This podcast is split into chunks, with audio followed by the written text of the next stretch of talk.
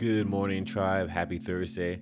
I read this quote right now and it really stood out to me. And it says, One reason people resist change is because they focus on what they have to give up instead of what they have to gain. And I believe that to be true because a lot of times, especially with me, when I think about something new, I think about oh, I'm gonna have to stop doing this and I might lose this and da da da da. Instead of thinking about literal pl- plethora of possibilities that we could have if we decided to view change as a positive thing. So if you're going through a change, think about all the positive things that could happen and what you have to gain instead of what you have to give up. Have a good day, tribe.